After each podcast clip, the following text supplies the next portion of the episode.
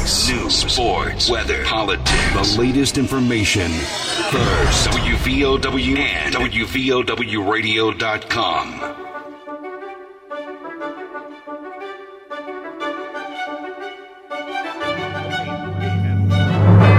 Together strange year for every aspect of our lives. This includes political campaigns as candidates have not been able to do as much door knocking, forums, rallies, and town halls as they normally could. We are going to address that tonight. Welcome to Election 2020 on WVOW AM and FM and WVOWradio.com. Tonight we'll hear from candidates for West Virginia House of Delegates in the 24th District, Margita Mazzocchi, Tim Tomlin, Jordan Bridges, and Susan Perry. Candidates for Logan County Prosecuting Attorney David Wandling and Joe Spradling. And candidates for Sheriff of Logan County Christopher Trent and Paul P.D. Clemens. We are at the Savas Kostas Theater on the Logan campus of Southern West Virginia Community and Technical College. And we give them thanks for the use of the theater and for all of their technical assistance. Without the folks at Southern, none of this would be possible. Succeed at Southern, and that's what we're doing tonight. Also, special thanks to all of our sponsors. Without them, none of this happens. Our thanks also to the candidates uh, all across the room for being here. I am Jay Nunley from WVOW, and I'll be serving as moderator for all of our debates. This is the first in a series of debates. Our next series will be on September 29th. We'll hear from candidates for state senate in the 7th District, County Commission, and County Prosecutor. Our final series will be on October 20th and will include candidates for House, State Senate, County Commission, and Sheriff. All right, we're going to take a break. When we come back, I'll go over the rules for our debate for both our candidates and for those of you listening across the world tonight. This is Election 2020 on WVOW. The Children's Home Society of West Virginia is a private, non-profit child welfare organization founded in 1896. The Children's Home Society's vision is that each child in West Virginia grows up in a safe and nurturing family that provides for his or her current and future needs. If you would like to know more or become a foster parent, call 304-239-2470. The Children's Home Society of West Virginia, serving children and families since 1896. Hey folks, your man Travis Chopper Fair coming to you from Dutch Miller, South Charleston, West Virginia. Coming to you for some deals on Dodge Durango this month. We got the GT all-wheel drive for only 349 a month or the GT Plus all-wheel drive for 419 a month. Call me for the details and let me chop, chop, chop the prices for you. Dutch Miller, Chrysler, Dodge, Jeep, Ram, and Kia in South Charleston.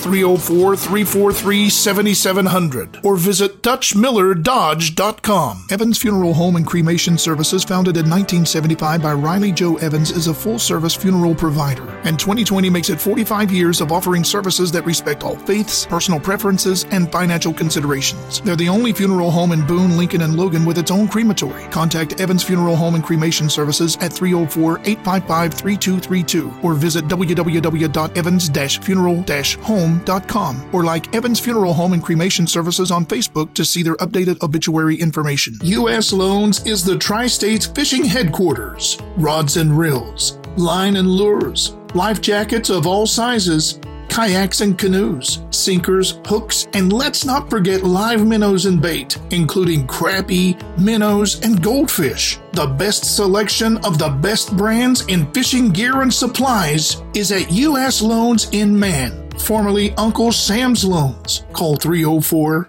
583 6969. Here's NECCO employee Becky Adams. Foster parents are one of the biggest resources that can be used to help children heal from trauma. And it doesn't take a perfect parent to be a foster parent, just somebody that is willing to open their home, open their hearts, and provide them with some stability, love, and structure. Call NECCO of Logan at 304 752 7830.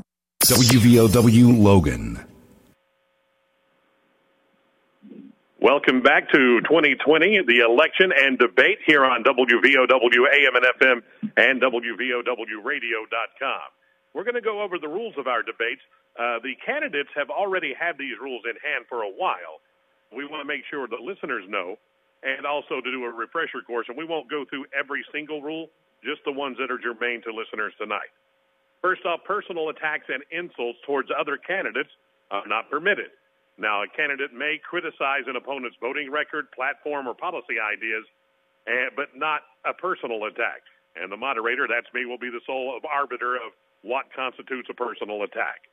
The moderator is not permitted to discuss or have a conversation with any candidate about the uh, debates that began on September 4th and will continue to the last debate on 1020. Now, the reason for this is because I have either a personal and or a professional relationship with every single candidate on all of these dockets and uh, just keep the appearance of impropriety out, but also to be fair, no conversations about the debates with anyone. Uh, another uh, rule is each candidate will be asked an equal number of questions. It could be two, it could be three, it could be ten. Uh, we'll see how time goes. But everybody will get an equal number of questions. Each candidate gets two minutes to answer the question asked them. Opponents then will have one minute to uh, rebut uh, that uh, answer, or they can choose to answer the same question themselves in that one minute time. Now, due to time constraints, the timekeeping will be strict. We don't want to be rude, uh, but because of time constraints, candidates will be given a visual cue. You'll see it right here with Mr. Stone. Uh, you'll have when you see that visual cue, it's a light. That means you have 15 seconds left. When the light goes out, uh, you are done and your microphone will be turned off, even if you're in mid sentence. Each candidate will be given five minutes at the end of their debate for a closing statement. Candidates may not ask opponents questions during the debate. However, asking questions of an opponent is permitted during your five minute closing statement if you want to use your time that way.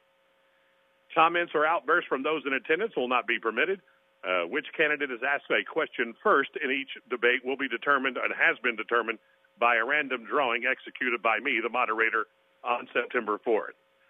One more thing language considered obscene by the Federal Communications Commission is prohibited, and that includes me. Uh, I have to fight that battle every day. All right, we're going to take a break, and then we're coming back with our debate between candidates for House of Delegates. This is Election 2020 on WVOW.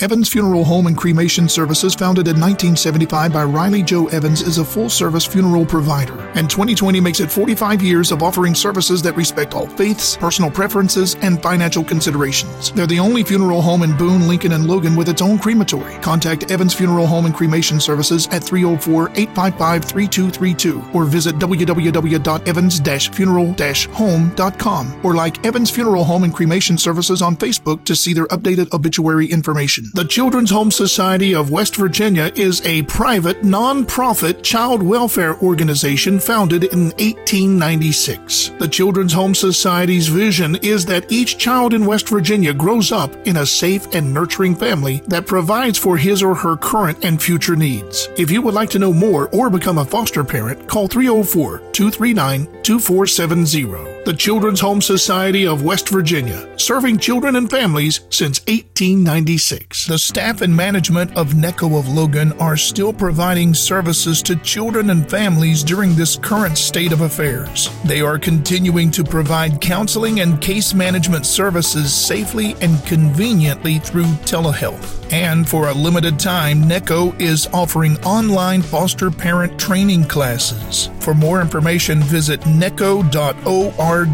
or call them at 304 752 7830. U.S. Loans is the Tri States fishing headquarters. Rods and reels, line and lures, life jackets of all sizes kayaks and canoes, sinkers, hooks, and let's not forget live minnows and bait, including crappie, minnows, and goldfish. The best selection of the best brands in fishing gear and supplies is at U.S. Loans in Man, formerly Uncle Sam's Loans. Call 304 583 6969. Hey folks, your man Travis Chopper Fair come to you from Dutch Miller, South Charleston, West Virginia home of Friends of Family Pricing. We got the 19 model Ram heavy duty trucks right now, up to $6,500 off on the 25 Crew Tradesman or $7,500 off on the 3500 Crew Bighorn. Call me for the details and let me chop, chop, chop the prices for you.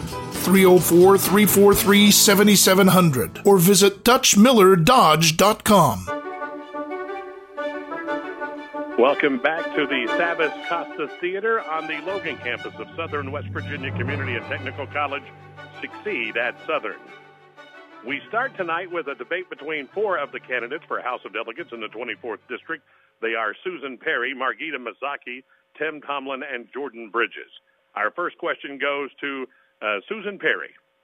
There is what most call a crisis with foster care and other child services in West Virginia.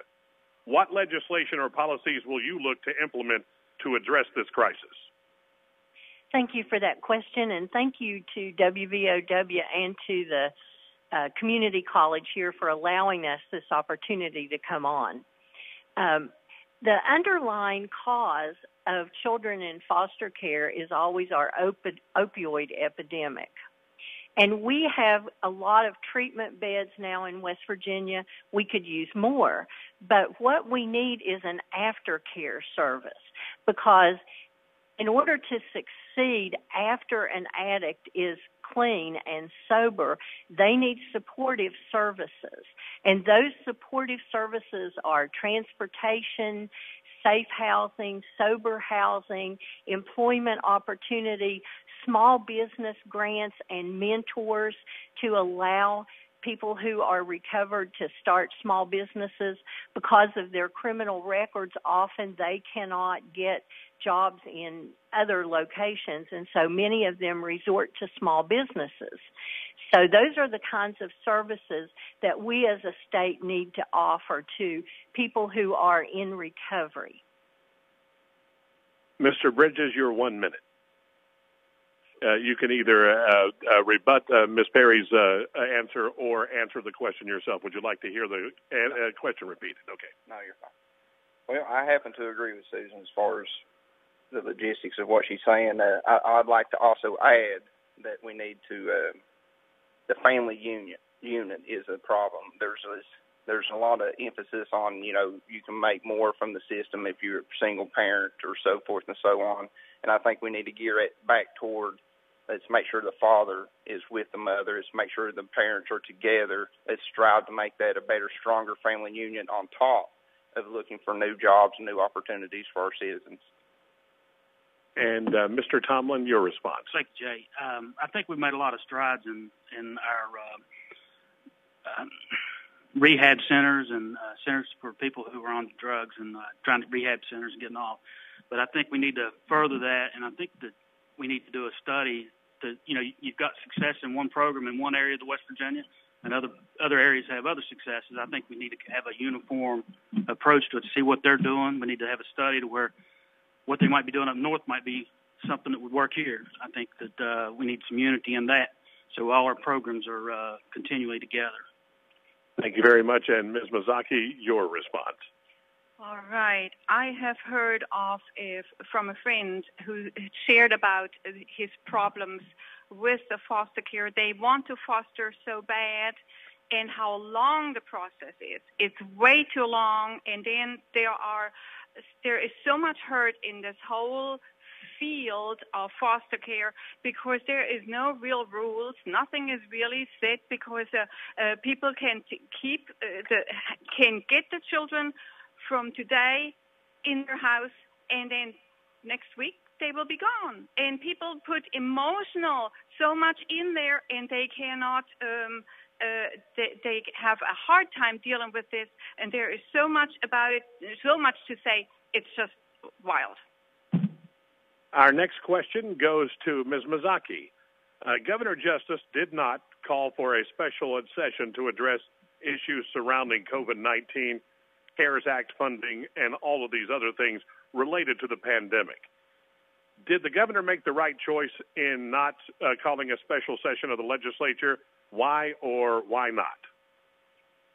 I like Governor Justice, but to be honest with you, he overstepped because he did not let us choose what we want to do.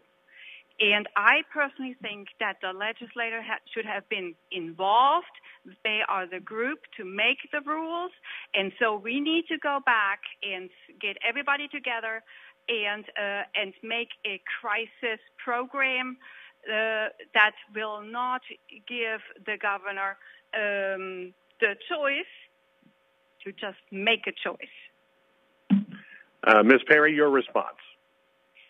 Under West Virginia's Constitution, the legislature appropriates funding. And I believe that the governor should have followed our Constitution and allowed the legislature to come in and prioritize the funding. I understand that the governor thought that that there would be a fight. He's probably right. There probably would have been. But out of those disagreements, arguments, and presentations, we would have come up with a good solution. And Mr. Bridges, your response. Can you say the question one more Uh, time? yeah, did uh, Governor Justice make the right decision in not calling for a special legislative session to deal with CARES uh, Act funding and COVID 19? And did he make the right choice or not, and why? Or why not? Well, we are, uh, um, if the elected officials that's in this House and Senate, uh, that's why they are elected is to govern the state. So that they should have convened the session to come in. We, they, we the people should have had the voice as to what happened to our area through our representatives. And yes, that they, um, the appropriation of the money should have been dealt with through legislation because uh, mandates don't do anything. You know, there's no there's no enforcement of it. So if they wanted something to happen, it needed to become law, and the only way to become law is through legislation. Mr. Tomlin, uh, your response to the question. Yes, I think that uh, you know our state has done a, a, a pretty good job under the circumstances with handling it. I think he's done a good job with letting the professionals, the healthcare professionals, uh, people handle it. But I think he was wrong in not calling a special session for us to calling us back to figure out how the money should be appropriated. Uh, actually, that's what our job is. That's uh, between the Senate and the legislature to, to appropriate the money for certain avenues. Our next question goes to you, Mr. Tomlin. Uh, there have been two teacher strikes in just a few short years in West Virginia. Is PEIA and teacher pay a settled issue now? Is there more work, or is there more work the legislature needs to do? And if they do, what would that work be? Well, as we stand right now, you know, the teachers in, in West Virginia aren't on the same scale as teachers in other states. Uh, in order for us to attract and keep our good teachers, we need to keep their pay on a uh, scale with other attractive jobs and stuff. Um, they had um, it, it, during the strikes, you know, state of West Virginia uh, told the teachers, promised that they were going to give them their five five percent raise. They actually bundled some other things in there, uh, so it made it look like sweetened the pot, pot, so to speak, which I didn't agree with. I don't agree with the charter schools, and I don't agree with how some of the teachers have been handled. Um, I think, and I feel that our teachers should be allowed to teach. I think they need to take some of the mandates off of them, let them teach before they actually judge them based upon results. When when they're uh, when the process for their results is mandated and they have no choice of how they teach, I think that they should uh, have that choice to teach the way they should. Each county should have that choice, and then be judged on their results, results before they continue with other programs. Thank you very much, uh, Ms. Perry. Your response. This one's very personal for me because I'm a retiree from the state of West Virginia, and my health care coverage comes through PEIA it is not a settled issue because the governor put some money, a one-time money, into the PEIA program to shore it up. When that money is gone, we're going to be looking for money again to shore up the program because what we pay in premiums and what is expended to cover our medical uh, costs are not equal. So the legislature needs to be looking for a dedicated source of funding to help shore up the PEIA funding so that we'll have good benefits for our teachers and our school service personnel. Ms. Mazzocchi, your response. I love teachers. I love moms. Lift the lid off their of their um, uh, possibilities. Just let them teach to their heart's content I'm happy that they got two raises. I, if I would go, I would get, try to get them some more, but don't take school choice away from me. And Mr. George, or Mr. Bridges. Oh, you're. Okay, well, it's kind of personal to me too. My both my grandparents are retired teachers, or in the uh, Clarence Elkins and them, you know, retired uh, vice principal and all that. But anyway, I think the way that we can secure the funding for the PEIA and all that is if we had a new industries, diverse economy come into our area to create a larger tax revenue to where we could use the taxes from the new industries to help secure up the PEIA and the funding for the teachers and maybe even give them another raise here on down the future. But we have to secure, we have to figure out ways to bring other industries in here to create a larger tax revenue. That way we're not taking from one, robbing Peter to pay Paul. You know, we got to have something to actually sustain this instead of just putting a Band-Aid on it. Our next question goes to you, Mr. Bridges or Mr. Jordan, depending on which way you want to go. Are you in favor of term limits for state legislatures or legislators, and why or why not? And also, what should those term limits be? Well, it's kind of a tricky question because technically term limits are every election. I mean, if you don't want them, you can vote them out. But at the same time, you get somebody in there that 40, 50 years down the road or whatever, you know, I, I think there should be a limit to that. Maybe, maybe six consecutive terms, something of that nature might work. I'd have to look into it a little bit more. But technically, term limits are every election year. So, I mean, you just take it how you want to on that one. Uh, Mr. Tomlin, uh, yes or no on term limits, and what should they be? I, I do support term limits. Uh, I don't know, you know, the question, the, the million dollar question is what would they be? And if we have somebody that's elected to our from our district that's doing us, you know, just for an example, Robert Byrd. Look what he did for West Virginia. He was in there for a long time. Would we wanted to push him aside? Um, you know, under term limits, you know, um, the people who are in there the longest, you know, seem like they can get the things done. And that's what we might strive to do is have more of our representatives that have more power in Washington and the state of West Virginia. But um, that's the question on term limits. And you know, when I first got elected, I thought two years for the legislature was uh, a, a short term for you know to have your uh, be elected and have to run every two years. And my biggest thought was after I got over there, I can see why.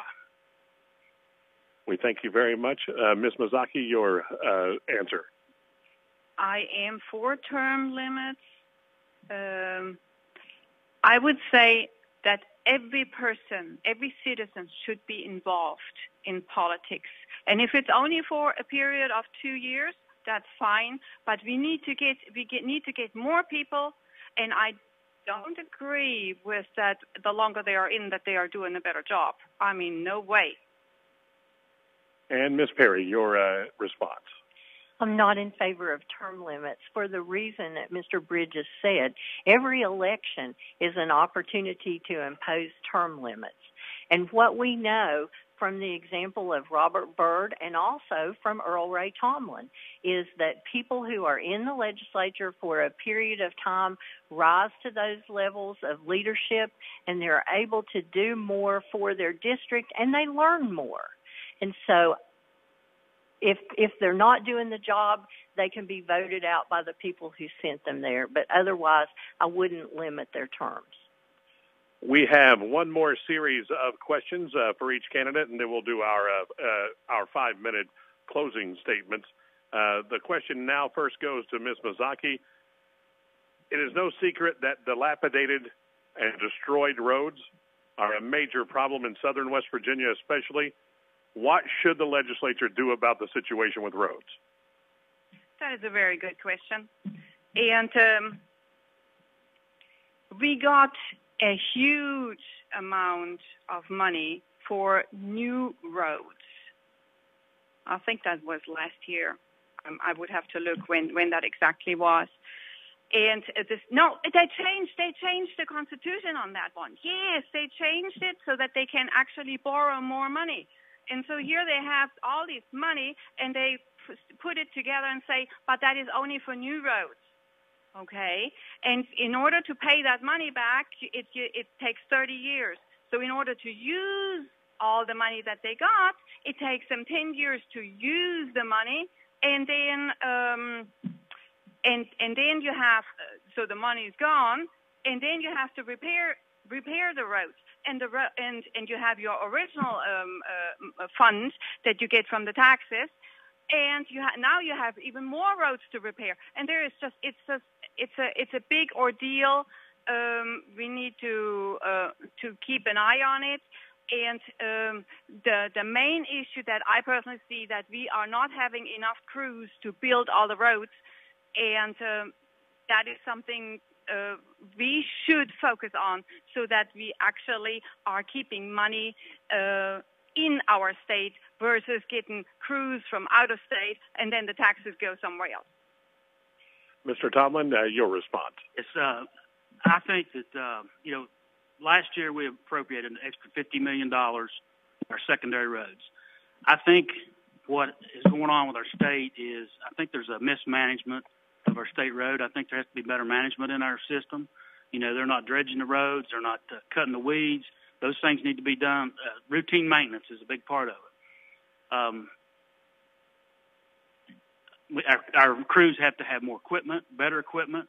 They have to have somebody that knows what to do and how to do it.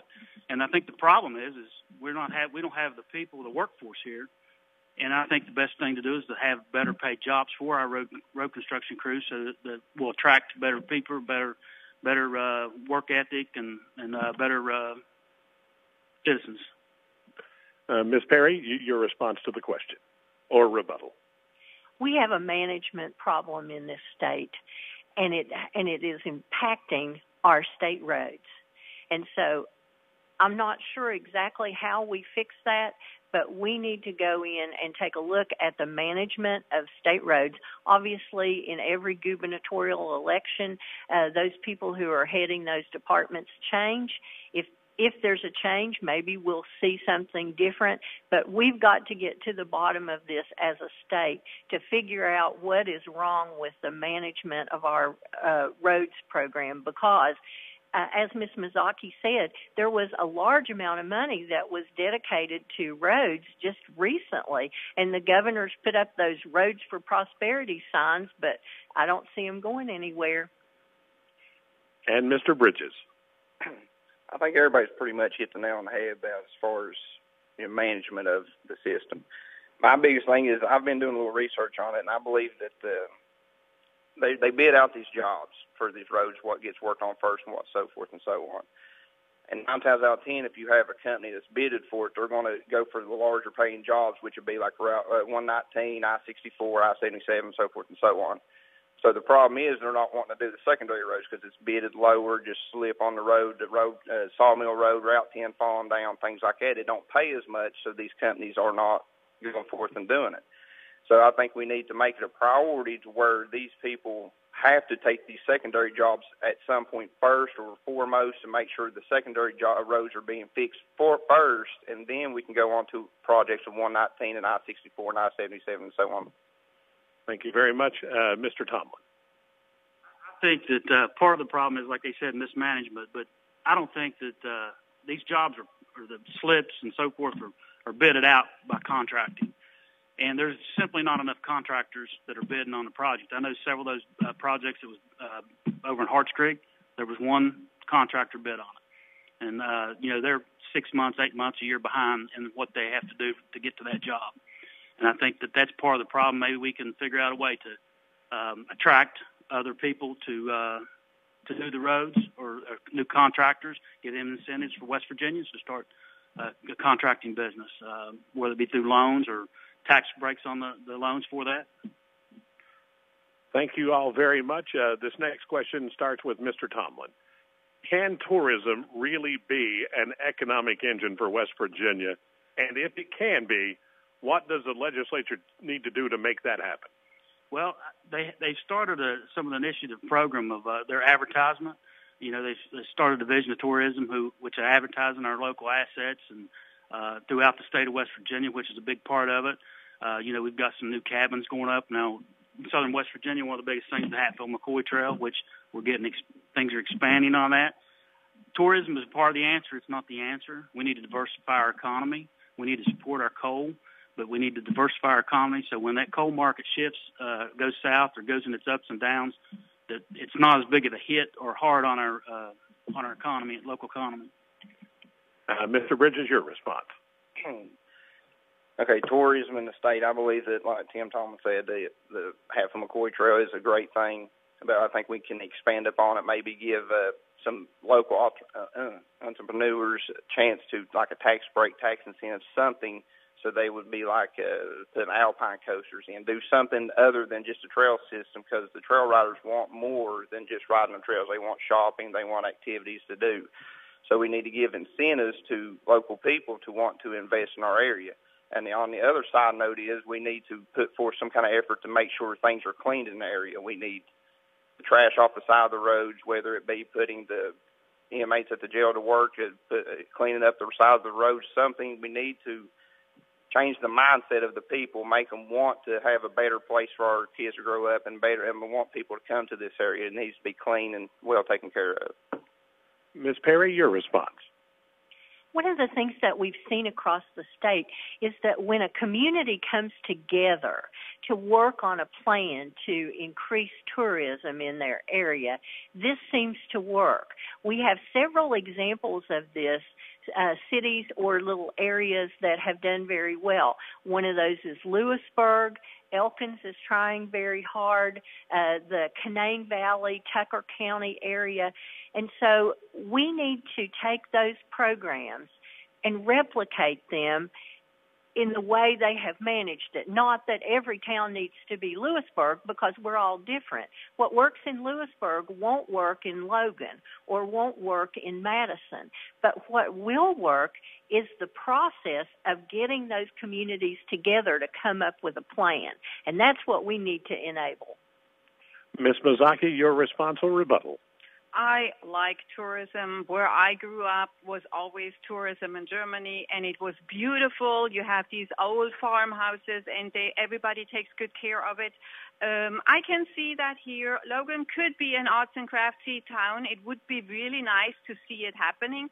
Um, I would love to see more that we support more our theaters and our arts and crafts and our Shawnee Trail and stuff like this to get more going again, which everybody profits. Our children profit because they have something to learn.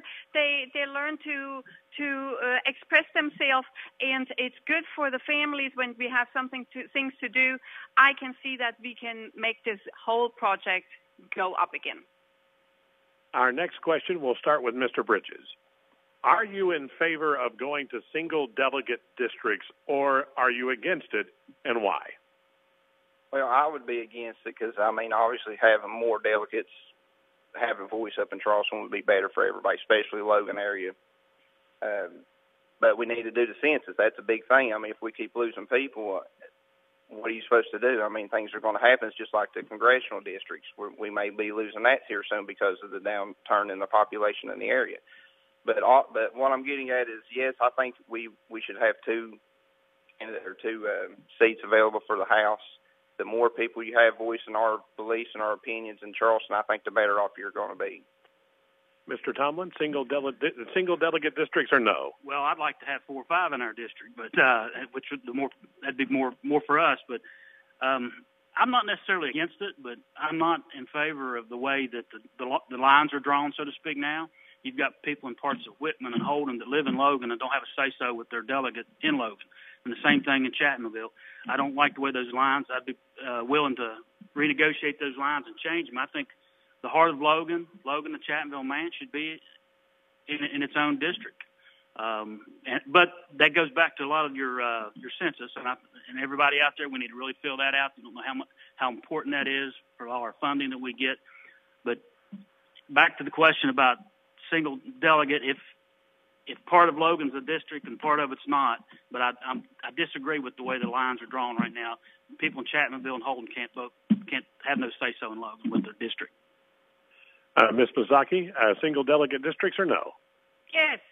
And I want them so that my Chapmanville friends can vote for me. I mean, I can't believe it. My my the, the, all the families and friends that we have can't vote because uh, they belong somewhere else, and I'm like, that's just not right. And to get that census going, I don't know what's wrong with people. Why can't we just fill that out? I mean, 10 years ago, it was a huge amount of questions, and this time you can do it within a couple, a few minutes. I mean, really. And then we get funding in our in our in our county, and we need it. So why don't people do it and help? Thank you very much, and uh, Ms. Perry. Our legislature has already voted a couple of years ago to have single delegate districts. So unless the new legislature that comes in redoes that. uh, vote, we're going to have single delegate districts. And it's going to be easier for people to run because obviously we're covering a larger uh, area of the southern West Virginia with a two delegate district. So when you have a one delegate district, we're going to have less people. But if, as uh, Mr. Tomblin said, and Ms. Mazzocchi, the way they draw the lines is very difficult and the lines are going to be drawn in this coming session and so this is going to be one of the biggest issues for our legislature to face in January. Our final question will go uh, first to Ms. Perry. With an elder population and with a high prevalence of diabetes, heart disease, lung disease, and cancer, we are in a perennial health care crisis in West Virginia. Should the legislature address this? And if so, how should they address it? This is a big issue in West Virginia, uh, not only for our elderly population, but we have a lot of people who, because of their previous work uh, in coal industries and in the steel industry and other parts of the state, we have younger people who have chronic medical problems as well. So this is something that we do have to address, and we do need to have more clinics like uh, behavioral health clinics. We also need like what we have here in at uh, Logan Mingo because Logan Mingo now is not only doing behavioral health, but they're also doing a medical clinic. They have a dentist on staff, and these are great to make health care available and affordable for low income people. Uh, DHHR has done a lot in the last few years with uh, making the Medicaid population be more accountable for their health care. They have to have a primary health care provider and they can only go to one pharmacy, things like that to help uh, consolidate their medical care. And we need to continue to do that for people who are in other uh, populations, not just the Medicaid population, but for all of us. Uh, Ms. Mazzocchi, your response. You know what? That's a very hard question for me. Um, we took care of elderly in our family my husband is a, a therapist. We have a lot of problems for uh, that that he's dealing with uh, people um, that ha- that are sick. That, it's it's horrible, and we need to take care of them. So, but I was I what I was tickled off was that uh, drug addicted people uh, have now a chance um, to get a, get the, uh, their rehabilitation paid for by the health care, care insurance and I think that is already a step in the right uh, right direction. Just let's focus on and getting more done. Mr. Tomblin? Well, I, I think that issue is, uh, always needs addressed with the elderly. Uh, number one, they're on fixed incomes. Number two, the continual uh, inflation rate. Uh, you know, the power bills go up; they can't afford it, and their their income's still fixed.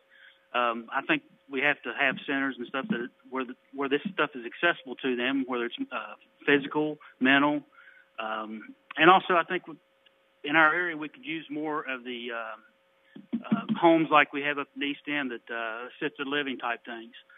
Because uh, a lot of the elderly people, they don't have family around here. They don't have somebody to stay with, and uh, systems or um, sorry, facilities like that would uh, would assist in allowing them to stay where they want to live. They want to live here. They love it here. They've been here um, those kind of things would help. And I think we also have one of our issues here is we've got a, a, a mental mental uh, behavioral problem with our um, that has to be addressed. And with the stigmatism that's, that has been placed on it in the past, today. Sorry, we uh, you, we got to the end of your time, uh, Mr. Bridges. Will you repeat the question? Uh, yes, uh, we have, uh, because we have a prevalence of things like diabetes, heart disease, lung disease, and cancer, we're always in a healthcare crisis in West Virginia. Should the legislature address this, and if so, how should they address it? Great, thank you. Well, I think it, it comes down to we need to make sure we put out the right uh, materials stating, you know, healthy ways of living, help what what foods to eat, what proper diet to be in. I mean, that can help bring down diabetes and things like that. That goes a long way. Um, yes, I mean accessibility to healthcare facilities would be great. Maybe some kind of uh, transportation system. I know we have some, but we need to expand upon that because there's a lot of elderly people that can't drive, and we need to make sure they're able to get the quality care that they need. I want to thank you all very much. We'll now move on to five-minute closing statements. And again, no one is required to do a whole five minutes. Uh, take as much of that five minutes as you wish. And we will begin with Mr. Tomblin. Thank you, Jay. First of all, I'd like to thank you all for having us here, allowing the college to let us put this on. It's very important for us to inform and educate our constituents on our positions and opinions. I am a graduate of Marshall University with a BA in Finance and Management, and I'm self-employed with interest in Logan, Chapmanville, and the Man area. I'm an Eagle Scout, board member of the Hatfield McCoy CVB board, and president of Christmas in the Park since 2008. My family has long been involved in community service in West Virginia, and I am asking for your support to give back to our state and the good people of Southern West Virginia. I'm proudly endorsed by United Mine Workers, the West Virginia Education Association, the West, West Virginia School Service Personnel, West Virginia Sheriff Association, Communication Workers of America, West Virginia Association for Justice, International Union of Operating Engineers, the AFL-CIO, and the West Virginia AFL-CIO, the NRA, Friends of Coal, West Virginians for Life, and the West Virginia Hospital Association.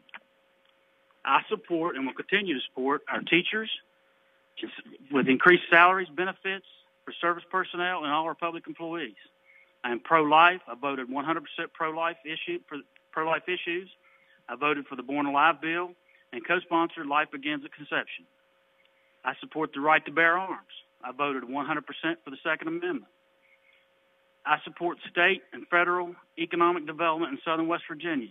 I co-sponsored a bill that uh, economic study for what needs to be done in West Virginia, southern West Virginia, because of the decline of the mineral uh, extraction. I support clean water and sewage for all parts of West Virginia. I think we need further development of our information tel- technologies, and that's being shown right now with the increased load from the uh, kids and stuff being at home. Um, I think our severance taxes should be divided equally. I support our coal industry to keep our keep us competitive and on a level, level playing field. I support our workers and their rights to good wages, and I would vote to repeal the right to work laws. I support anything we can do for our good roads and infrastructure, and I voted for that uh, $50 million additional for our second secondary uh, roads. These are just a few things that I'm concerned about and support. We have many more challenges now, and with the virus COVID-19, and the tensions that have risen over the past year. We need to work together and overcome our differences as West Virginians and citizens of the United States. Our best accomplishments have always come when we work together. This is the only way we can keep America great, America the great country that it is. In my two years as your delegate, I have proven that I will work across party lines. I ask for your support not as a Democrat, Republican, or Independent, but as a concerned citizen of the state of West Virginia. Thank you. Thank you. Uh, five minutes, Mr. Bridges. Okay, first off, thank you all. Thank you, WVOWJ, and everybody for putting this on in Southern. I mean, it's a great opportunity for us, and we all thank you. I guess I'd just like to say I'm not a politician. I'm just a concerned husband and father who wants to make a positive difference in the state that I love. I have experienced firsthand the hardships that come with trying to work and provide for oneself or a family we as Southern West Virginians have supported this entire state. Uh, us in Southern West Virginia has supported the the entire state for many years. The co-severance tax that we provide has flourished throughout the northern part of the state, especially, and I think we need to bring it back to our area.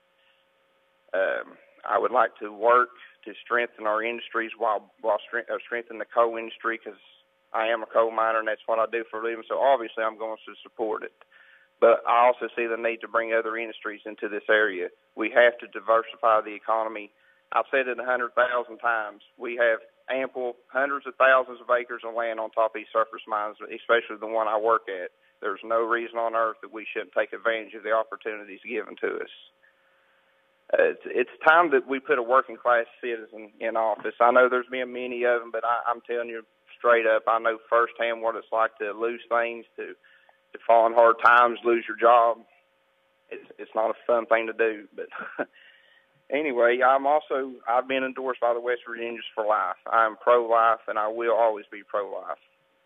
I've been endorsed by the Coal Association, the Trucking Association, West Virginia Farm Bureau, the West Virginia Citizens Defense League. I'm a strong supporter of the Second Amendment. I literally carry a gun everywhere I go, and I make no bones about it. Uh, you will not see me leave my house without my gun on me, period. And I'm going to quote something from Abraham Lincoln in my closing. It says, America will never be destroyed from the outside. If we father or lose our freedoms, it will be because we destroyed ourselves. And I truly believe that. If we do not stand for what's right in this country, and especially our state, we're liable to lose everything we hold dear. And uh, closing statement, I'm going to say I'm voting for Donald Trump. Thank you very much. Uh, Susan Perry, uh, five minutes for a closing statement. Thank you. My name is Susan Perry. I'm a Logan County resident, lifelong. I was educated at Logan High School, Marshall University, and the WVU College of Law. My husband and I chose after law school to come back to Logan County because this was our home. This is the place that we love. This is the place that we raised our sons. And this is the place where we intend to live for the rest of our days. I'm retired. I have plenty of time to donate to the state, to give to the people of Logan County as their representative. Because as I'm sure Mr. Tomblin can tell you, being a legislator is not just 60 days. It's being available to your constituents day and night. It's being available to speak to classrooms, to talk to people when they have issues that they want addressed by the legislature.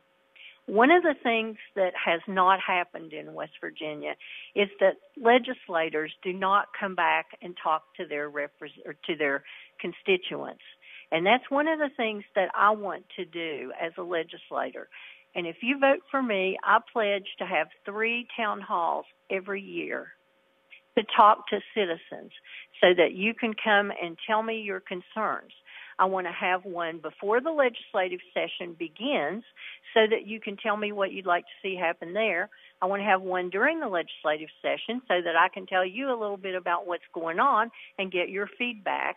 And another one after the session is over so that we can talk about what happened, what we liked, what we didn't like about it, and get ready for next year's session. I am endorsed by the UMWA. I'm endorsed by the AFL-CIO. I'm endorsed by the West Virginia Nurses PAC, Working Families Party, and many other organizations. And if you notice, those are all people organizations. They're not corporate interests. I pledged when I first filed to run that I would not accept corporate donations, and I have not done that. I will not cross picket lines and I will not accept meals from lobbyists. I'll talk to lobbyists because sometimes lobbyists have good information to give to legislators, but I will not accept meals from them. They will not buy my vote. One of the things that we need to concentrate on in this state is broadband. And our broadband services in this state are not regulated uh, very, very much at all. And so one of the bills that I would like to propose is that broadband be treated as a utility, just like uh, our electricity and our water is a utility and it's regulated. I would like to have our internet regulated too, so that we pay a fair price and so that we have affordable internet available to everybody. And everybody who's listening to this right now probably knows a story about a family in their area who is struggling with their kids trying to learn online right now. We've had months to start addressing this problem and actually we've had years to start addressing this problem. And we we are barely scratching the surface. So that's one of the things that I would like to make a priority. Another thing that I would like to make as a priority is that we have a one-stop office where people who are in need of so, social services can go in and get all of their services provided to them in one place. Right now, if you get laid off, you have to go to the unemployment office, which is different from the office where you apply for Medicaid and and from the office where you apply for food stamps. If you have an injury, vocational rehabilitation is yet in a different agency, and these agencies don't talk very much together. I know that because I used to work in state government. And so that's one of the things that we need to do. Instead of building these silos that's for the benefit of the agency, we need to work for the people of this state. And the people of this state would like to have all of their services provided in one place. Thanks a lot. Vote for me. Ms. Mazzocchi, uh, you have five minutes for a closing statement. Thank you so much, Jay. Like I said, my name is Margita Mazzocchi and I am from Germany. I came here 21 years ago and I made this my home. I raised my children here. We have our businesses here. We had Studio 19 Photography, a very successful photography business. And, uh, and then at some point I changed my mind. I did not want this baby behind the computer anymore. And we, we opened up our, um, our, our new uh, therapy business. And I am so excited to live in this country, and we need to keep us free here. No one has an idea what's outside of the United States, what's going on out there.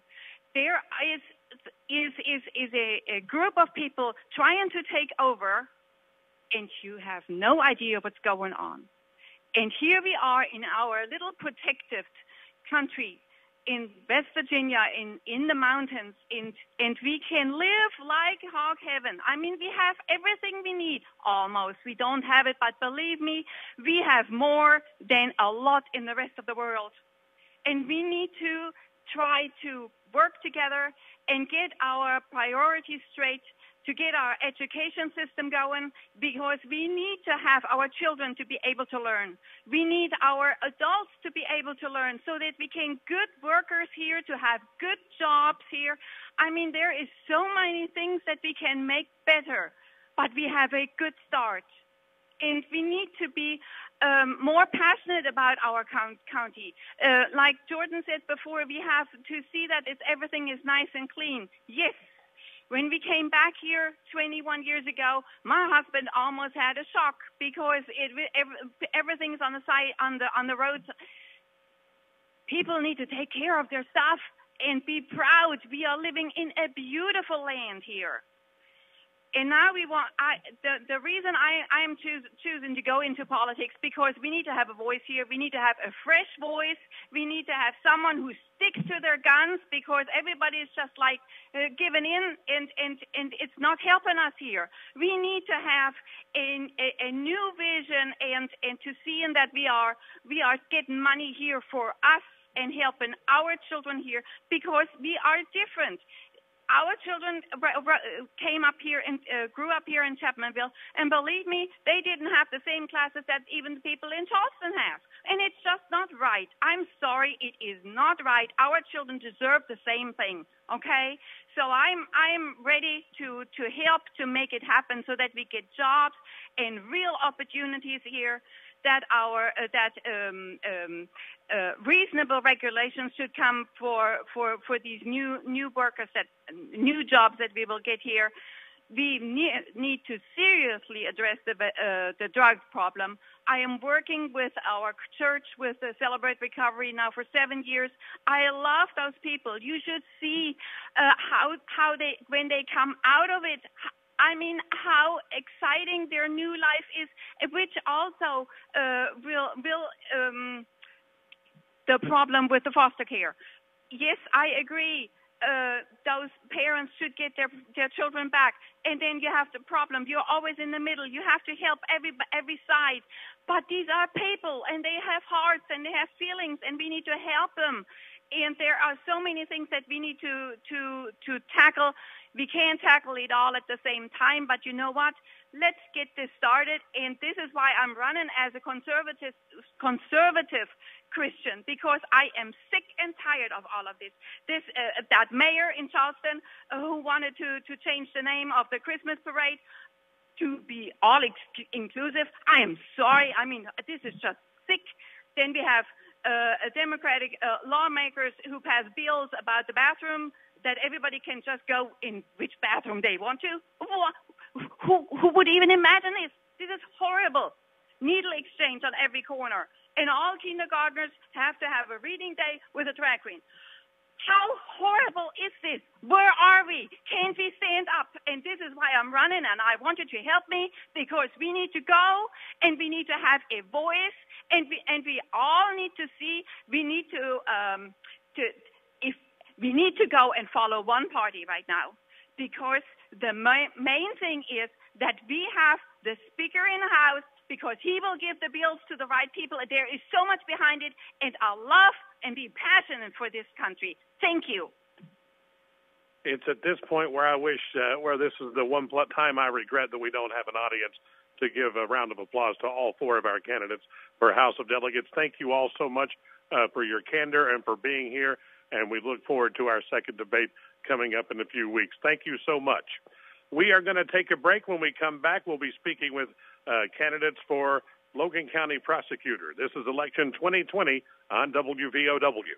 The Children's Home Society of West Virginia is a private, non-profit child welfare organization founded in 1896. The Children's Home Society's vision is that each child in West Virginia grows up in a safe and nurturing family that provides for his or her current and future needs. If you would like to know more or become a foster parent, call 304-239-2470. The Children's Home Society of West Virginia, serving children and families since 1896. Hey folks, your man Travis Chopper Fair coming to you from Dutch Miller, South Charleston, West Virginia. Coming to you for some deals on Dodge Durango this month. We got the GT all-wheel drive for only 349 a month or the GT Plus all-wheel drive for 419 a month. Call me for the details and let me chop, chop, chop the prices for you.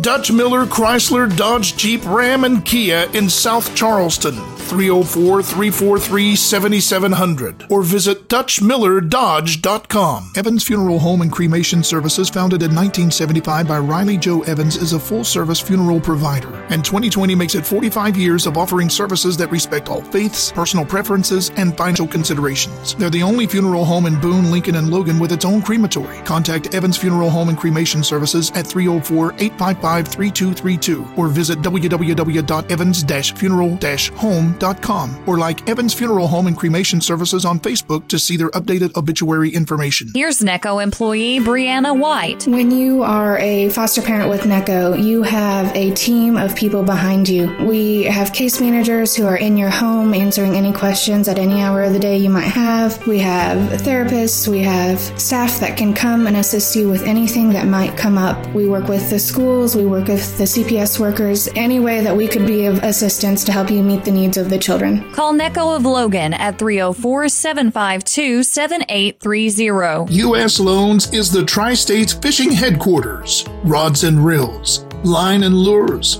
life jackets of all sizes kayaks and canoes, sinkers, hooks, and let's not forget live minnows and bait, including crappie, minnows, and goldfish. The best selection of the best brands in fishing gear and supplies is at U.S. Loans in Man, formerly Uncle Sam's Loans. Call 304 583 6969. It is election 2020 on WVOW AM and FM and WVOWradio.com. Our next uh, debate in our series tonight is between the two candidates for prosecutor of Logan County. They are David Wandling and Joe Spradling. Uh, the uh, actual random generator on the computer that says the first question goes to Mr. Wandling. Uh, and when we do our second debate, uh, we'll reverse that. Uh, Mr. Wandling, the first question is this what is the biggest challenge facing the prosecutor's office right now, and how do you plan to address it? Uh, Jay, the single biggest issue uh, affecting uh, the, prosecutor's office and the, the county of Logan is a substance abuse epidemic. It has affected every single person, every single family in Logan County. It has permeated into every facet uh, of our county. Uh, it has threatened to overwhelm uh, entire segments uh, of law enforcement, uh, uh, of child protective services, we are stretched to the max. Right now, I'm handling over 300 cases myself. We're filing around 200 abuse and neglect cases a year. So manpower is a huge problem. How do we address it? Um, this is simple supply and demand. Uh, number one, um, we have to continue to lock up the drug dealers. We have to seize their assets. Over the last eight years as an assistant prosecuting attorney, I have helped the U.S. 119 task force forfeit over $286,000 from people who were engaged in drug activity here in Logan County. But if we don't do something to address the demand side of the problem, we're going to continue to get the results that you see out there right now in our community. And uh, we have to take advantage of lawyer, uh, law enforcement assisted diversion programs, which would keep people out of the court system. We have to we have to work with creative solutions like our drug courts. I have been asked uh, to develop a new family treatment court, uh, which is for parents on abuse and neglect cases. We have to take advantage of all of our, of all of our recovery homes and our sober living our, our sober living homes. Um, so we have to search for creative solutions uh, to get addicts uh, into treatment. There's a time and a place to lock people up. Addicts need to be held accountable, but we need to prioritize treatment over incarceration for nonviolent first-time offenders. Thank you very much, Mr. Spradling. Uh, your rebuttal or response to the same question? Of course, I agree that drugs is a great problem, but it's not a new problem. The biggest challenge with the uh, prosecutor's office today is the ability to bring the number and quality of indictments that they need to bring. I've had some horrible examples of uh, indictments that just doesn't address that are just too complicated, and uh, I have stacked charges to make it unfair for the defendant, but they're also burden the prosecutor himself. A lot of the problems they're making uh, themselves. No wonder they have so many cases, and no wonder uh, they're handling them so much at the same time is because it takes too long. I had a case come over. It was two years ago. So that's the biggest problem we have today is the ability to bring quality indictments. The next question I have uh, for Mr. Spradling is related to your answer you just gave.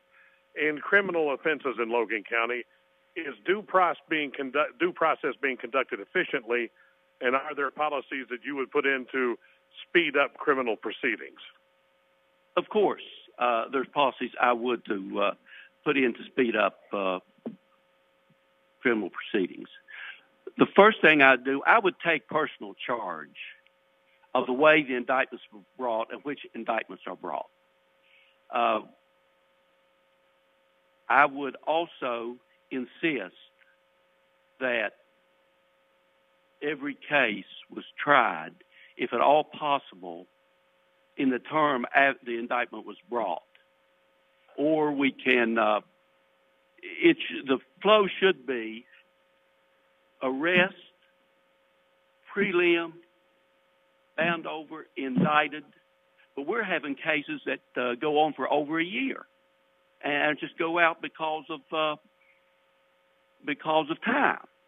I would also personally supervise every single pleading, that is, every single petition that the uh, DHHR submitted to the uh, judges to see that they were not only truthful, but they were complete.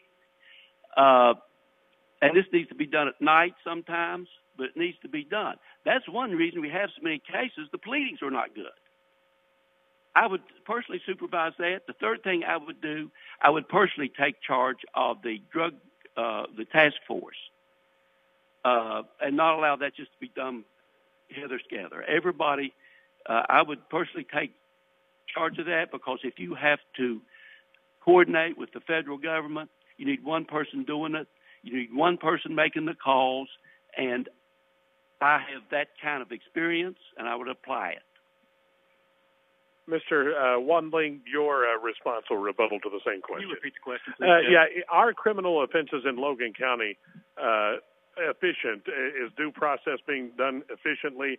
Are there policies you would initiate to speed up criminal proceedings? Jay, um, yes, due process is being carried out in Logan County. We can always strive to be more efficient. When I met with local law enforcement in an effort to get all of us on the same page, um, I have proposed uh, some changes in the way cases are handled. Uh, I'm a proponent of vertical prosecution, and that is the day a case is charged, um, it is assigned to a prosecuting attorney. That way, a victim and a police officer have a point of contact within the prosecuting attorney's office. I'm not here to be critical of Mr. Bennett. I think he's done a wonderful job as prosecutor. But I think there are things that we can do to make the system more efficient uh, and get cases through the system uh, on a more expedient basis. Thank you very much. Our next question will uh, go to you first. Should the Logan County Prosecutor's Office look to go to trial more often, look to plea bargain more often, or is this something that can only be decided on a case by case basis? Obviously, it can only be decided on a case by case basis. Jay, if you look nationally, there was a 2019 study. 98% of cases brought in the criminal realm nationally resulted in a plea deal. Of the 2% that went to trial, 83% of them were convicted. There are very good reasons why criminal defendants are not asserting their right to a jury trial. Now, if you follow Mr. Spradling online, he likes to claim that he is a trial lawyer. He likes to claim that he has experience in this realm. John Bennett has been prosecuting attorney for 12 years, since 2008 up to today. During those 12 years, Mr. Spradling has had exactly one jury trial, and that person is doing life in prison. One. He goes on Facebook, attacks my record when there's nothing to support his own. Uh, Mr. Spradling, your rebuttal and uh, response. Well, first of all, I'm not attacking anybody. Uh, we don't need to attack people. We just need to have more experience in there. Now, it is wrong to say how many trials I have done in so many years because all of that time I wasn't working as a as a uh, trial lawyer. But I did the first first trial I ever did in Logan, eight days before Mr. Wandling was even on board said it was the longest trial that they'd ever had there. I have a long record of trying cases. I think I've tried almost every kind of case that's ever been. But uh, their policies are designed to keep people from having their right to trial and having the public be the ones that decide who, the facts of the case. We thank you very much. Our next question goes to you first. Uh, should there be more resources or less resources and man hours committed to prosecutions involving marijuana? Well, I don't think you can say there should be less because I don't think there many of that much of that is being done. Uh, but here's how here's the resources we have the resources. But here's the cases I would try on marijuana. Number one, if it involved a child, Number two, if other drugs were involved. Or number three, it was a large commercial operation. Other than that, no more resources are necessary. The police aren't out looking for marijuana, little marijuana busts. They're not trying to do that. We don't need any more uh, effort in that. What we need is more coordinated effort to bring down those drug dealers that come from Columbus and Detroit and up from Florida. Concentrate on that. Let the marijuana go unless it involves a child, it is with other drugs, or it is a large isolated grow. But in those cases, you have many other crimes. You don't have to worry about prosecuting marijuana. I've, that's not to say that I think it's necessarily a good thing, but we don't need to waste our time doing something that where the resources can be much more well spent. Thank you very much, Mr. Spradling. Uh, should there be more resources and more man hours dedicated to prosecuting marijuana cases or less resources and time? Jay, Joe says we have the resources. We don't. We don't have the resources to tackle the opioid epidemic, which has morphed into uh, uh, the meth problem, um, which uh, is again threatening to overwhelm the criminal justice system here in Logan County. However, Mr. Spradlin's answer uh, would be fine if he wanted to be a federal prosecutor. As a state level prosecutor, you have a duty to prosecute every case that comes across your desk. You don't get to pick and choose. As of right now, September 15th, 2020, possession of marijuana, cultivation of marijuana is still illegal in the state of West Virginia. And as a county level prosecutor, a state prosecutor, you have a duty to enforce the laws on the book. You do not get to pick and choose what cases you prosecute. Thank you very much. Our next question goes to you, and we've got uh, uh, one more round of questions, and then we'll go to our five minute closing statements. Mr. Wandling, should the juvenile and adult drug court programs in Logan County be expanded or contracted, or why? They should absolutely be expanded. Jay, we have been locking people up in this country for 45 years for drug related activity. Go out here and talk to voters, talk to the people that live here, and see what return we're getting on that investment.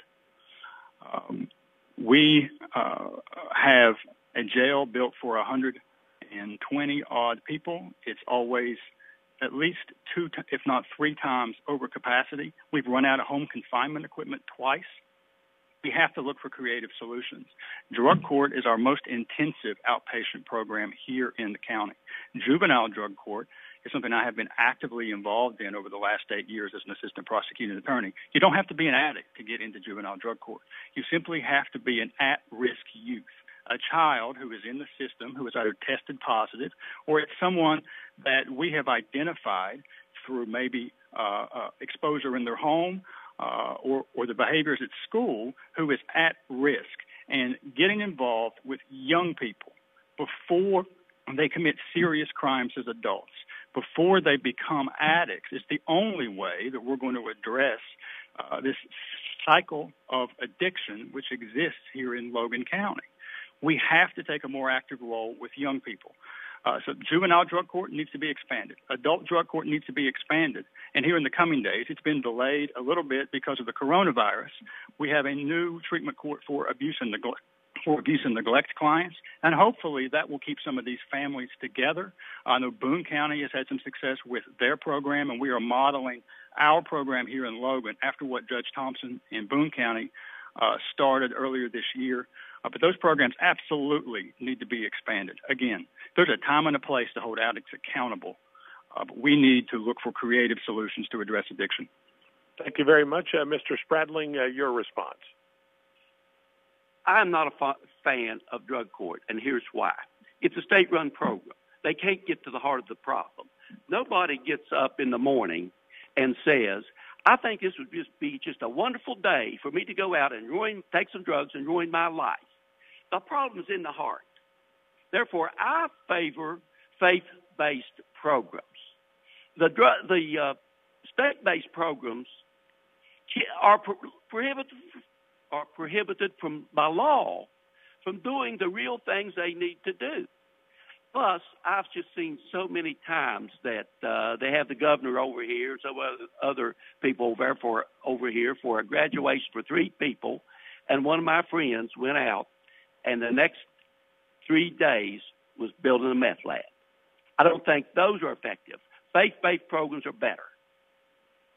Mr. Spradling, uh, the last question in this uh, series of debate, uh, and until next time, goes to you first overall, and just in general, we've spoken about this some tonight already. Overall, what adjustments would you make to how the prosecutor's office operates in general?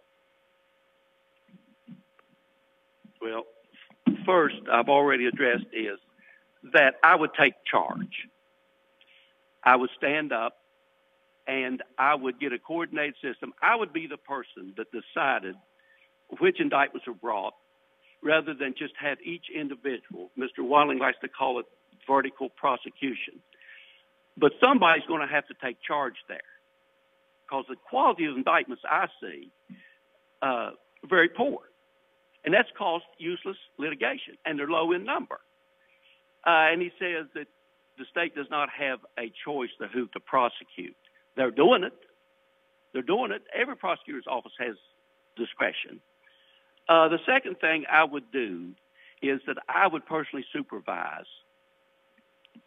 all of the uh, petitions brought by the CPS because a lot of times they're not even completely filled out. You need someone here at night and weekends to do that for them. we have peti- legal petitions filled out by people that are not lawyers and presented to a judge. It would save a lot of time down the road, and even the Attorney General's representative to the DHR has told me, he said, why aren't they letting a lawyer do that? You know, lawyer needs to be here during the weekends and the night times to do that. The third thing I would try to get even, I would uh, set a pattern there of uh, probably of uh, more even-handed pay. I would also make sure there was no political influence there, and I would I would push for a higher quality of indictment and more indictments. I think they have the resources. We thank you very much, uh, Mr. Wandling. Your response. Well, Jay, I, I would hope that a person that wants to be prosecutor would take charge when he got into office. Uh, be quite frank about it, I'm not even sure what half of his answer means. Uh, you don't need to be here on weekends to represent the DHHR. There's a process called ratification, which is where petitions are filed after hours. Uh, they consult a judge. If a judge has problems with the petition, he sends it back. But things that can be changed, I think um, I mentioned it earlier. We need to to to, to uh, uh, expand law enforcement assisted diversion programs. As everyone's aware, we have had a spike in overdoses here. Law enforcement assisted diversion programs, LEAD programs, are programs where law enforcement gets involved after they've responded to an overdose. They are then able to go out in the community after medical treatment has been sought by that person in an effort to keep them out of the court system. It's a wonderful program. It needs to be expanded, and it's something that I would change on day one.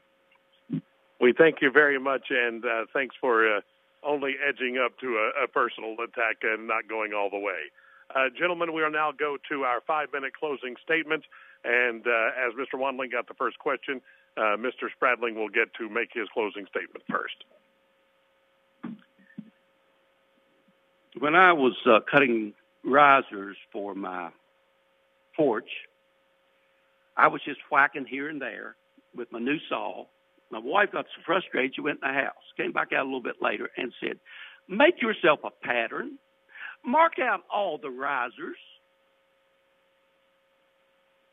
set them all out at once, and get something done. Start getting something done. That's exactly the same approach I, I would take. First of all, I listen to her. And it's a good thing because now my porch, to the stage I've gotten it, is straight and square. But you had a good idea there. And I, what I would do as prosecutor, first I would listen to people. I, I would not shy away. I would not hide. I would give information out where it was ethical to do so. The next thing, I would set the pattern. I would make a pattern for indictments. It's right in the code how you do them. As my English teacher said, seventh grade, hit the nail on the head. Don't try to stack about 20 charges on somebody to uh, scare them into making a plea.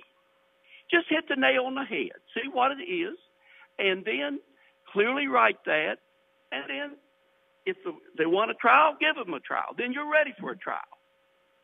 But I've got indictments. I had one that charged 19 felonies among three people and out of it they got one reduced felony and one misdemeanor, which later they increased to a felony. They wasted their time. They had the information right in front of them that, that didn't have to do it. I would set the pattern. I would make the mark. I would say what we need to do, and then we would do it. Thirdly, I would be out among the people enough so they would know. All this coordination and so forth we talk about and aiding and so forth, that could be done at the biscuit place. It's just like flying an airplane. You don't coordinate when it's on the ground. You lift off and then you start coordinating. You do your work.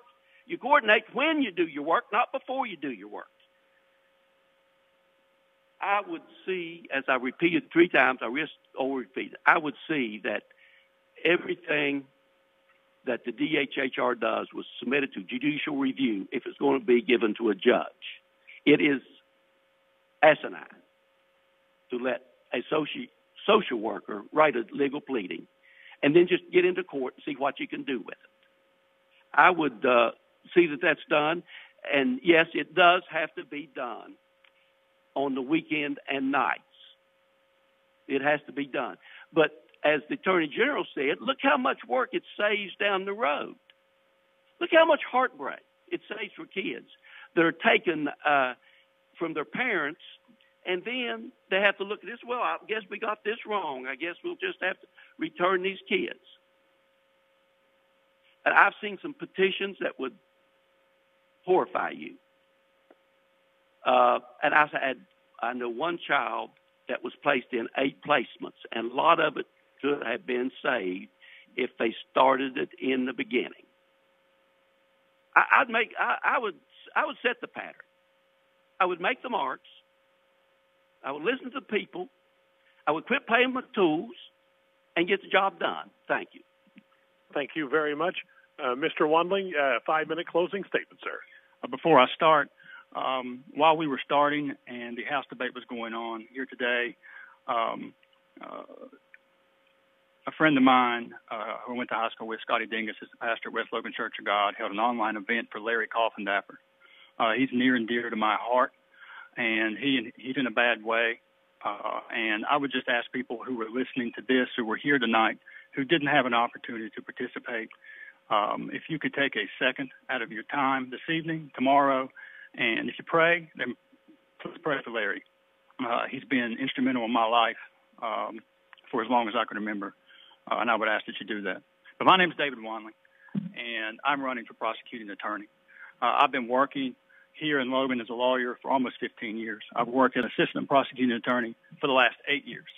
I've handled thousands of cases as an assistant prosecuting attorney over the last eight years in every single area of the law in which a prosecutor is expected to practice. Um, I have handled thousands of misdemeanor cases. I spent the first two years working uh, three days a week uh, in magistrate court. I've handled hundreds of felonies. Uh, I've handled around 1,400 cases on behalf of Child Protective Services. I've handled countless juvenile cases in all areas of juvenile law. And as I said earlier, I have helped the United States 119 Task Force forfeit over $286,000 during the eight years that I've been at the Logan County Prosecuting Attorney's Office. I am the candidate that has the experience which is relevant to become Logan County's next prosecuting attorney. I am trusted. Uh, the president of the West Virginia State Bar handpicked me to be on the Lawyer Disciplinary Board, which oversees cases uh, involving attorneys that have run afoul of their ethical duties.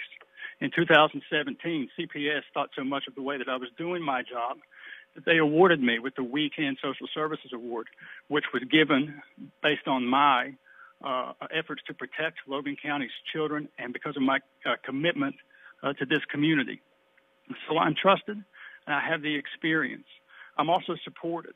I have run my campaign in a way where I'm trying to get the support of law enforcement. I'm trying to get the support of Child Protective Services and of the school system. So far, I've met with the West Virginia State Police and the Logan County Sheriff's Department. I have the support of both candidates running for sheriff. Chris Trent, uh, uh, uh, he graciously went uh, uh, on his social media site and endorsed me, as did his boss. But I have the support of both candidates running for sheriff. I have the support of law enforcement. Mr. Spradling does not. I have the support of Child Protective Services. Mr. Spradling does not. Uh, our Child Protective Service workers are the most overlooked and underappreciated people who are working on the front lines of the drug epidemic, which is affecting every facet of this community. They're underpaid, um, they're understaffed, and they are on call 365 days a year um, and going into some of the worst environments, uh, most heartbreaking situations in this community every single day. Uh, and for that, I'm very grateful, and I am grateful to have their support. Um, but the number one issue affecting Logan County is the substance abuse epidemic. It started as opioids. We as a community weren't serious about addressing it, and that has morphed, in, morphed into methamphetamine and even more serious opiates like fentanyl and heroin. People are dropping dead every day in our community from overdoses it's time that we got serious about this problem. We can do better, and we have to do better. And that's why I'm running. I've ded- I have dedicated the first 15 years of my career to making this community a better place, and I'm ready to take the next step. Uh, I believe that we need to send a message to Detroit and Columbus drug dealers. If you come here to sell dope, we're going to lock you up. We're going to take your money. We're going to take your property, and then we're going to put you in prison. But if we don't start addressing the addiction, uh, then we are going to get the same results that we're looking at out there on the streets today. Uh, my family's been touched by it. Every family that I know has been touched by it. Um, when I'm out here interacting with voters every day over the last couple months, there's a sense of hopelessness in our community. There's anger, there's great sadness, um, and I, I, I've been through all of that. It has given me what I think is a sense of empathy where I can be a better prosecutor because I can bring that, my life experience, into the courtroom. And it allows me to treat people more fairly and more reasonably. But so, what do we do with addicts? Number one, I've mentioned twice here tonight law enforcement assisted diversion programs. Those are ways that law enforcement can get involved prior to addicts coming into the system. Um, and then we have to expand our treatment courts, um, but we have to hold addicts accountable too. There's a time and a place to lock them up. Uh, but we have to get creative, and we're going to have to do more with less because there are budgetary issues coming. Uh, I would ask you to vote for me on November the 3rd. Thank you very much, and I congratulate both of you gentlemen on uh, excellent work today uh, during our debate. Uh, thank you both very much. Up next, uh, candidates for sheriff will be on board. This is Election 2020 debate series on WVOW. Evans Funeral Home and Cremation Services, founded in 1975 by Riley Joe Evans, is a full service funeral provider. And 2020 makes it 45 years of offering services that respect all faiths, personal preferences, and financial considerations. They're the only funeral home in Boone, Lincoln, and Logan with its own crematory. Contact Evans Funeral Home and Cremation Services at 304 855 3232 or visit www.evans funeral home.com or like Evans Funeral Home and Cremation Services on Facebook to see their updated obituary information. Here's NECCO employee Jennifer Smith. We struggle with placing teenagers, and we would love to have more parents get involved and step forward that will have a heart for these teenagers to teach them how to become an adult, to be loved and cared for, and want them to succeed in life and you could be that person. Call NECCO of Logan at 304 752 7830. The Children's Home Society of West Virginia is a private, non-profit child welfare organization founded in 1896. The Children's Home Society's vision is that each child in West Virginia grows up in a safe and nurturing family that provides for his or her current and future needs. If you would like to know more or become a foster parent, call 304 239 2470. The Children's Home Society of West Virginia, serving children and families since 1896. Hey folks, your man Travis Chopper Fair come to you from Dutch Miller, South Charleston, West Virginia home of friends and family pricing. We got the 19 model Ram heavy duty trucks right now, up to $6,500 off on the 25 Crew Tradesman or $7,500 off on the 3500 Crew Bighorn. Call me for the details and let me chop, chop, chop the prices for you. 304 343 7700 or visit DutchMillerDodge.com. U.S. Loans is the Tri States fishing headquarters. Rods and reels, line and lures, life jackets of all sizes, kayaks and canoes, sinkers, hooks, and let's not forget live minnows and bait, including crappie, minnows, and goldfish. The best selection of the best brands in fishing gear and supplies is at U.S. Loans in Man formerly Uncle Sam's Loans. Call 304 583 6969. It is election 2020 on WVOW, AM and FM, and WVOWradio.com. Tonight, our series of debates will finalize and become uh, uh, the last thing we do tonight, although we've got more of these coming, are the candidates for sheriff of Logan County. Uh, we've got uh, Paul P.D. Clemens. Uh, he is a candidate, the Democrat candidate, and the Republican candidate is Chris Trent. By random choice, Mr. Clemens will get the first question, or get the first question first, and I'll ask it now. What is the single greatest need that the Sheriff's Department has, and how will you address that need? Well, I'd say they need more funding. Uh, the funding is done by the county commission. I don't know exactly. I'd have to work with the county commission to get more funding.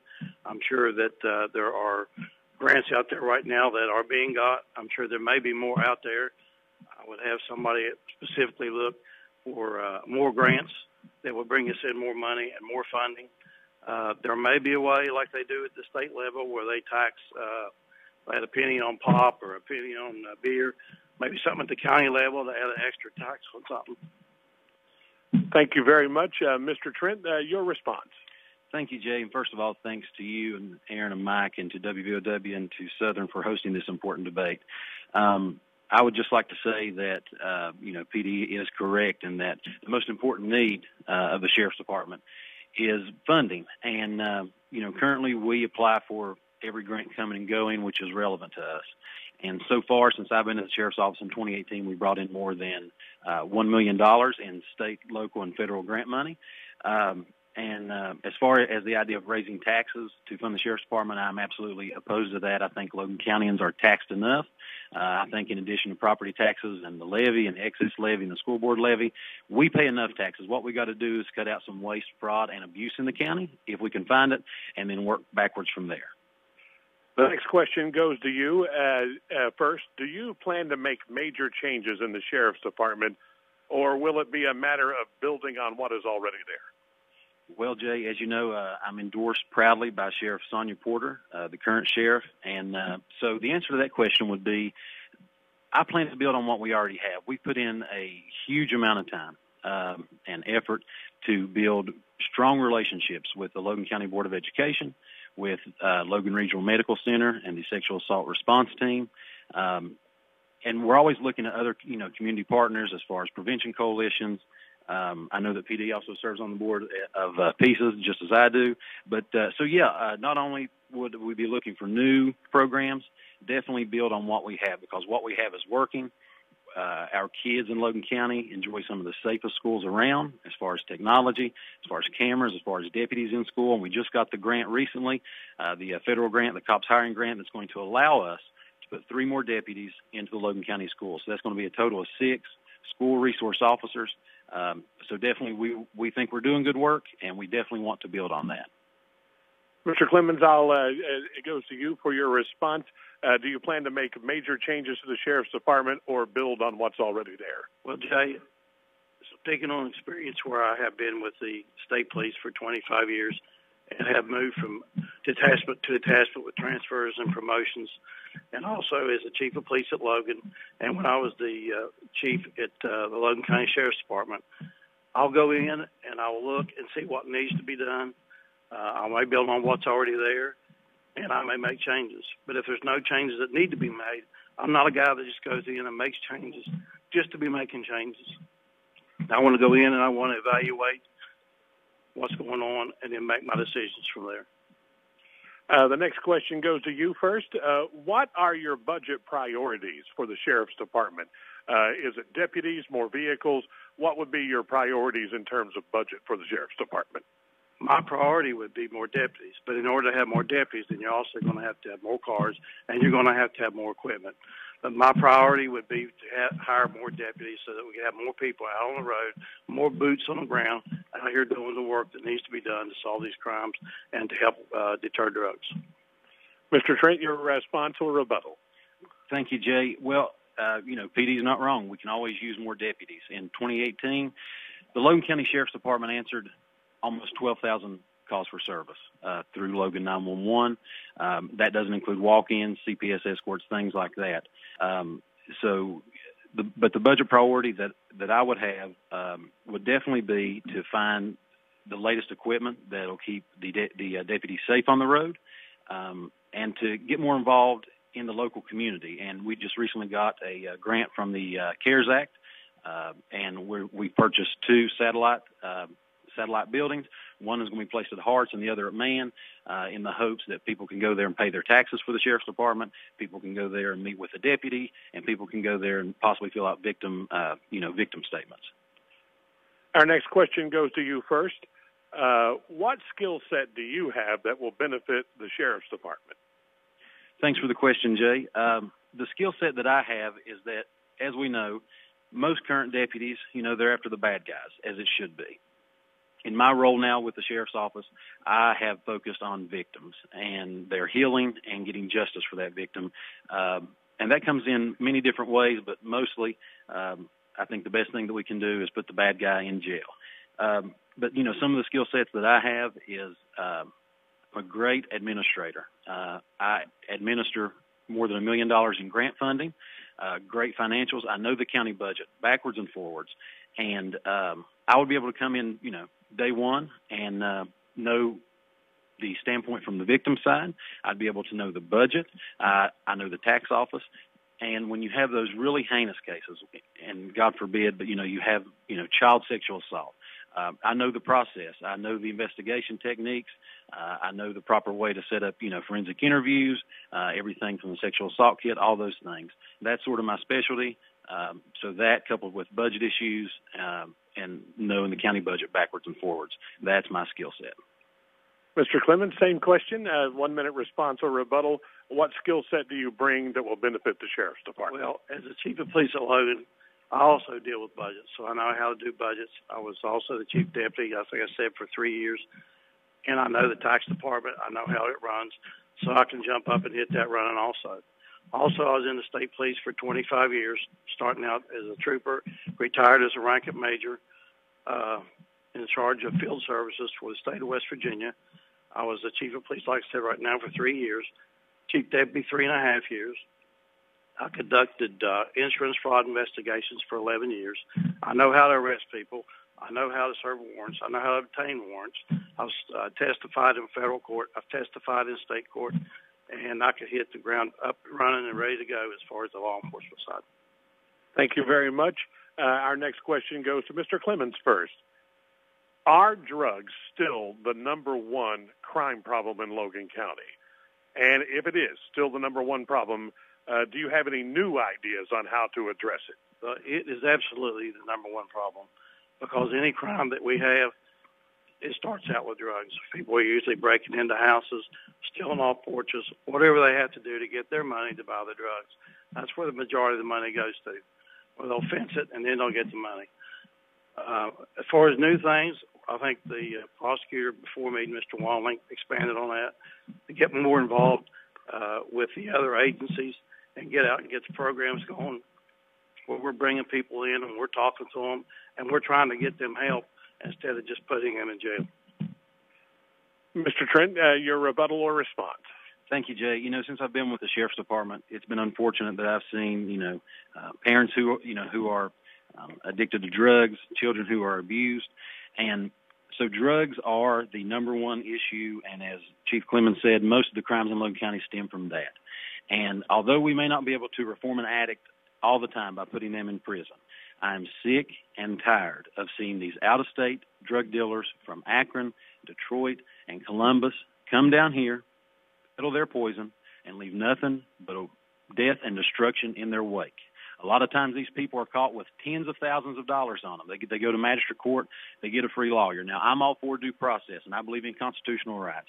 But when someone's caught with $30,000 in the glove box and they don't have a job, it's time that we take a look at that. I thank you very much. One final question, and we'll go to Mr. Trent first.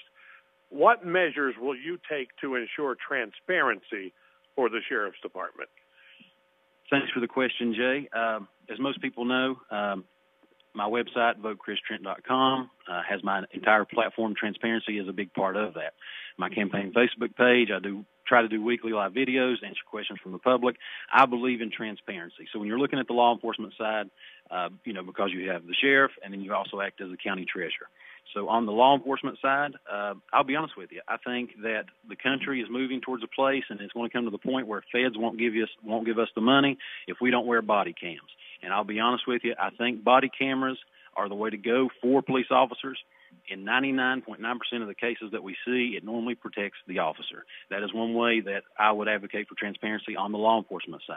On the uh, tax office side, uh, acting as treasurer, I would always make sure that county tax dollars are never subject to waste, fraud, or abuse. I would put questionable spending on Facebook. I would act as an advisor and treasurer to the county commission, although they are solely, you know, they are solely responsible for, you know, doling out all the money. I would make sure that my input would be there, and I would also do a yearly sheriff's report on uh, spending that I considered wasteful in Logan County, and let the taxpayers decide what they think of those expenditures. Mr. Clemens, same question for you or a, a rebuttal. Uh, what measures will you take to ensure transparency in the Sheriff's Department? Jay, I'm all about transparency also. I also have no problem with uh, body cameras. I think body cameras also are the way to go. Uh, it not only helps the officer, but it helps the people that you're arresting and the people that you're dealing with. A lot of times people make false accusations against the officer, and it's right there on camera. They can't say this happened or that happened. And the officer also can't lie. Uh, they, they're going to say, well, this happened or that happened, but it's right there on camera. So I'm all about transparency also. As far as the uh, tax department goes, uh, you know, everybody should be treated the same. Everybody should be paid their fair taxes, and I'll see that all everybody's paying their taxes. I'll work with the county commission any way I can with the budget to see that it is spent right. Thank you very much. Uh, we now go to our five-minute closing statements, and we'll start with Mr. Trent. Again, Jay, thanks to you, thanks to Aaron, thanks to Mike, thanks to WVOW Radio, and thanks to Southern West Virginia Community and Technical College for hosting this important debate. It's been tough to get out um, and campaign during the time of COVID, but I hope the people listening at home uh, or listening in their cars treat this as a as a job interview because that's exactly what it is. Um, my Democrat opponent, PD, is a fantastic guy, and I, I truly mean that. He's never been anything but nice to me. Um, but it's important that Logan Countyans have a choice in this election. Um, and it's no secret that PD is the favorite in this race. And um, so far, his technique of kind of being, you know, being quiet on the issues has has, has been a smart political tactic. Um, but although that's smart, I think that's not total transparency to the voters. You all deserve to know where we stand on issues, whether you agree or disagree. Um, so even if someone gets mad, it's still important that you know our convictions and where we stand on the issues. Um, that's why I have my platform up, you know, like I said, on my Facebook page uh, and on votechristrent.com. Um, and that's why I'm here tonight uh, to let everyone know my convictions and how I plan to protect their lives, property, and their families. Um, you know, Jay, I love Logan County more than anyone, and there may be someone out there who loves it just as much as you know I do, but nobody loves it more. And we live in a county has been ruined by out-of-state drug dealers and by lifetime politicians who have controlled the local establishment. Uh, and it's also no secret that I'm not the establishment candidate. Um, and but that's why a lot of these people have never had to deliver for the citizens of Logan County. The next sheriff is going to have the awesome responsibility of protecting citizens, their families, their property, and their tax dollars. And I want the job as sheriff and treasurer of Logan County. I do not care about the title. If you elect me, I'll do everything in my power to lock up the Detroit drug dealers who are ruining our families and leaving nothing but death and destruction in their wake. I promise that I'll make sure that your tax dollars are never subject to waste, fraud, or abuse. I promise to try my best to get the nonviolent, low-level offenders out of Southwestern Regional and onto the roads picking up the trash because our state road crews and our civic organizations have better things to do with their time. I promise to continue fighting tooth and nail against needle exchange in Logan County. I promise to always protect the Second Amendment God-given constitutional right that we have to bear arms. And it's important to note that um, I have an A plus rating from the West Virginia Citizens Defense League, our largest Second Amendment rights group in this state. And uh, Mr. Clemens didn't submit the survey in the primary or the general. I promise to work with the prosecutor to, to seize dilapidated properties in our neighborhoods that are being used as drug dens. I promise to try my hardest to keep bringing in the millions of federal grant dollars that we are able to get and that we've already received. I promise to try to put more deputies in the schools because our kids can never be safe enough. And finally, you know, we always hear President Trump talking about draining the swamp in Washington, D.C., but I want everyone to know that we have a little bit of a swamp problem here in Logan. And the vast majority of Logan Countyans uh, have been left out of the cold because we're not swamp creatures. But I want everybody to know if you elect me as your next sheriff and treasurer of Logan County, I will do everything I can to drain the swamp and make Logan County safe and prosperous again. And I would just like to conclude by saying I'm endorsed by the current sheriff, Sonya Porter, former Sheriff Eddie Hunter, Congresswoman Carol Miller, uh, the Attorney General Patrick Morrisey, the West Virginia Sheriff's Association, which represents all 55 county sheriffs, and I have an A plus rating from the West Virginia Citizens Defense League. Now, I say all that to say this. The only endorsement that matters is the endorsement of the people of Logan County on Election Day. I need your vote on November 3rd. Thank you all again. God bless you, and God bless Logan County. Thank you very much, Mr. Clemens. Uh, your five-minute closing statement. Well, everything that Mr. Trent said, I have done, and I will continue to do for 41 years. I came to this uh, county as a trooper when I was 20 years old. I took, like I said, promotions and got transferred around, but I never left here. I stayed here.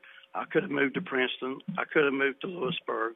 I could have moved to a number of different places where I was transferred to, but I chose to stay here. And I became part of my community. Uh, I coached Chapmanville uh, Midget League football for five years.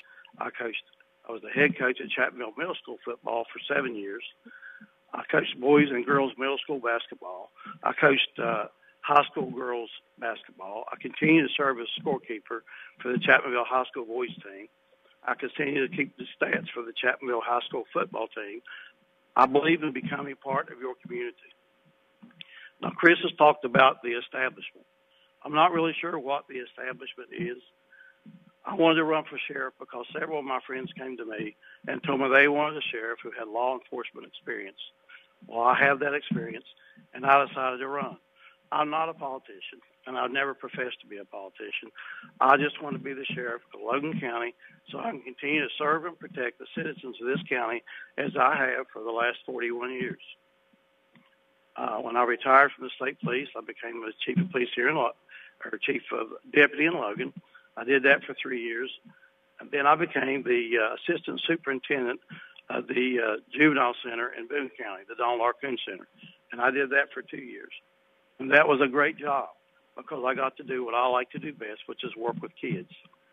But I didn't like being confined to one building. I was used to getting out and being with people and and being on the road. So I chose to come back to Logan as the uh, as an investigator for the Office of the Insurance Commission for the state of West Virginia to prosecute crimes here not only in Logan but all southern West Virginia. Uh, we had a case here in Logan where I was very instrumental, went federal, where we prosecuted six people on arson charges. Uh, like I said, I've been there, I've done that, what he's talking about. I know how to fill out search warrants. I know how to arrest people. I've been an administrator for 31 of my years. Um, so I'm very well versed in administrative. And I feel like, based on all my experience, both as an administrator and as a law enforcement officer, I'm the best candidate for this county to serve and protect the people. Gentlemen, I want to thank you both, and once again, I give you kudos for uh, excellence in today's debate. Thank you so much. Uh, that will wrap it up for tonight. Now, remember, we do have two more series of debates coming up. The next one is coming up on September, uh, do I have it right, 27th or 29th? It's on September 29th, and we will uh, hope to you will join us then. Thanks to everyone involved, including our engineer Terry Bucklew back at the radio station. Thanks to our sponsors and to Southern West Virginia Community and Technical College. And thanks to each and every candidate for participating tonight. This has been Election 2020 on WVOW.